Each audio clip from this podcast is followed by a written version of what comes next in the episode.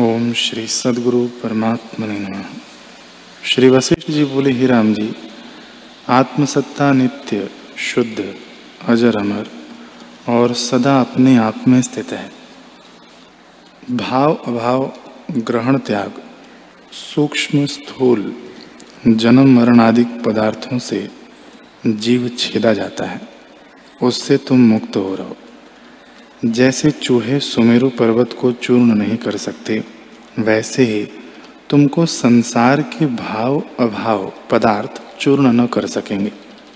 हे राम जी, आदि शुद्ध देव अचेत चिन्ह मात्र है।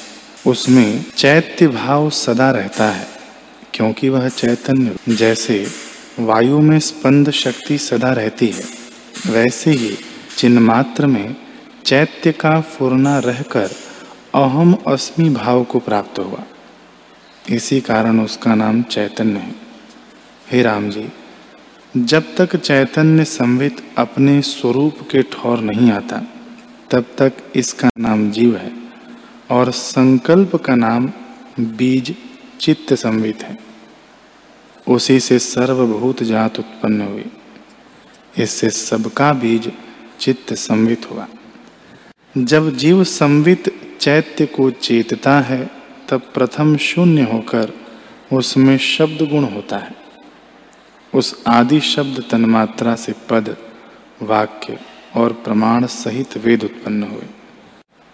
जितना कुछ जगत में शब्द है, उसका बीज तन्मात्रा है,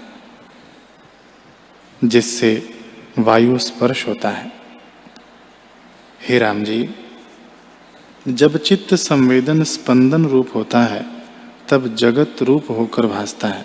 जगत कोई वस्तु नहीं, जैसे और तत्वों के अणु और ठौर भी पाए जाते हैं, और आकाश के अणु और ठौर नहीं पाए जाते, क्योंकि आकाश शून्य रूप है। वैसे ही आत्मा से इतर इस जगत का भाव कहीं नहीं पाते, क्योंकि यह आभास रूप है और किसी कारण से नहीं उपजा।